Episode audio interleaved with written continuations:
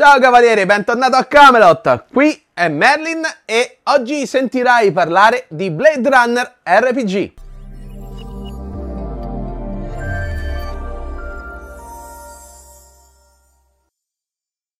Blade Runner RPG è opera di Free League Publishing, già editore di successo con Coriolis, Tales from the Loop, Alien RPG e molti altri. Il manuale di gioco, accompagnato anche da uno starter set, si presenta come un volume in formato US Letter, poco più largo e poco più basso dell'europeo formato A4, quello standard. Il libro è composto da 240 pagine circa tutto colore, con lo stile inconfondibile della casa svedese. Quello che potrebbe essere un normale due colonne diventa un insieme armonico di riquadri che incorniciano paragrafi e capitoletti per esporre al meglio le tante informazioni sul mondo, sul gioco e sul regolamento. In termini di esposizione, Blade Runner RPG segue quanto Free League ha fatto finora con ogni suo prodotto. Semplicità ed immersività. Ogni paragrafo, ogni riquadro presenta al lettore esattamente ciò di cui ha bisogno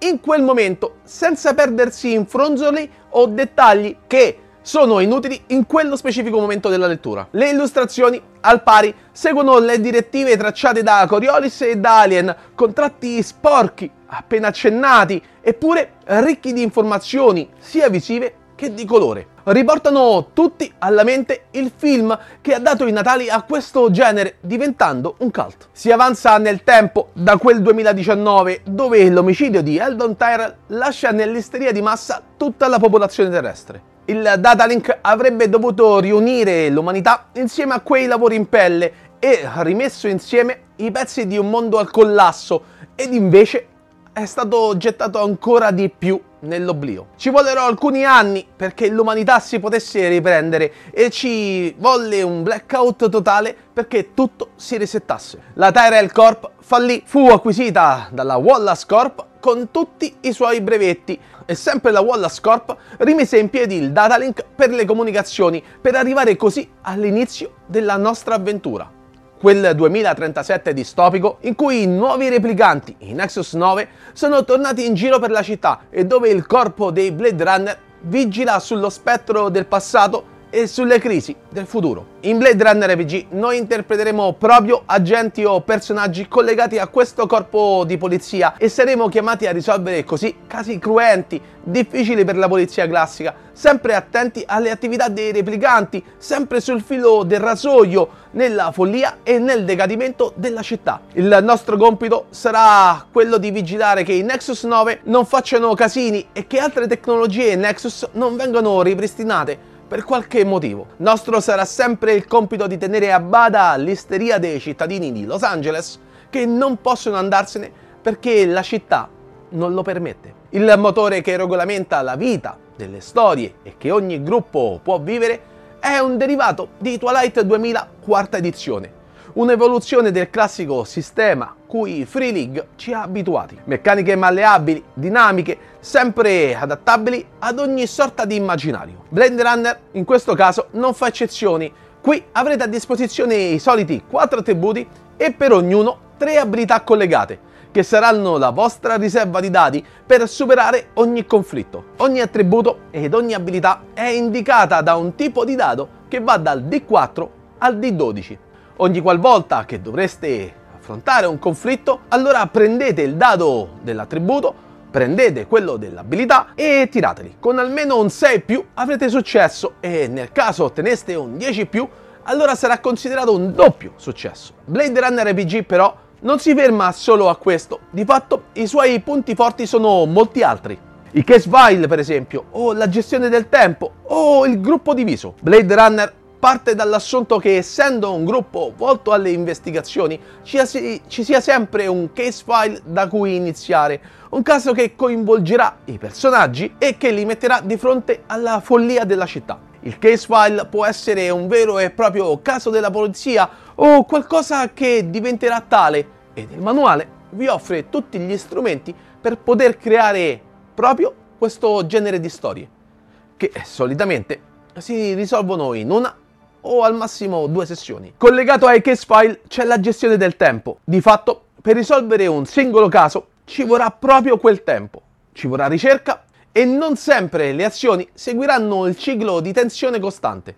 Anzi, avrete bisogno di riposare, avrete la necessità di tornare nel vostro luogo sicuro e così la giornata a questo punto viene suddivisa in quattro parti: mattina, giorno, pomeriggio, notte.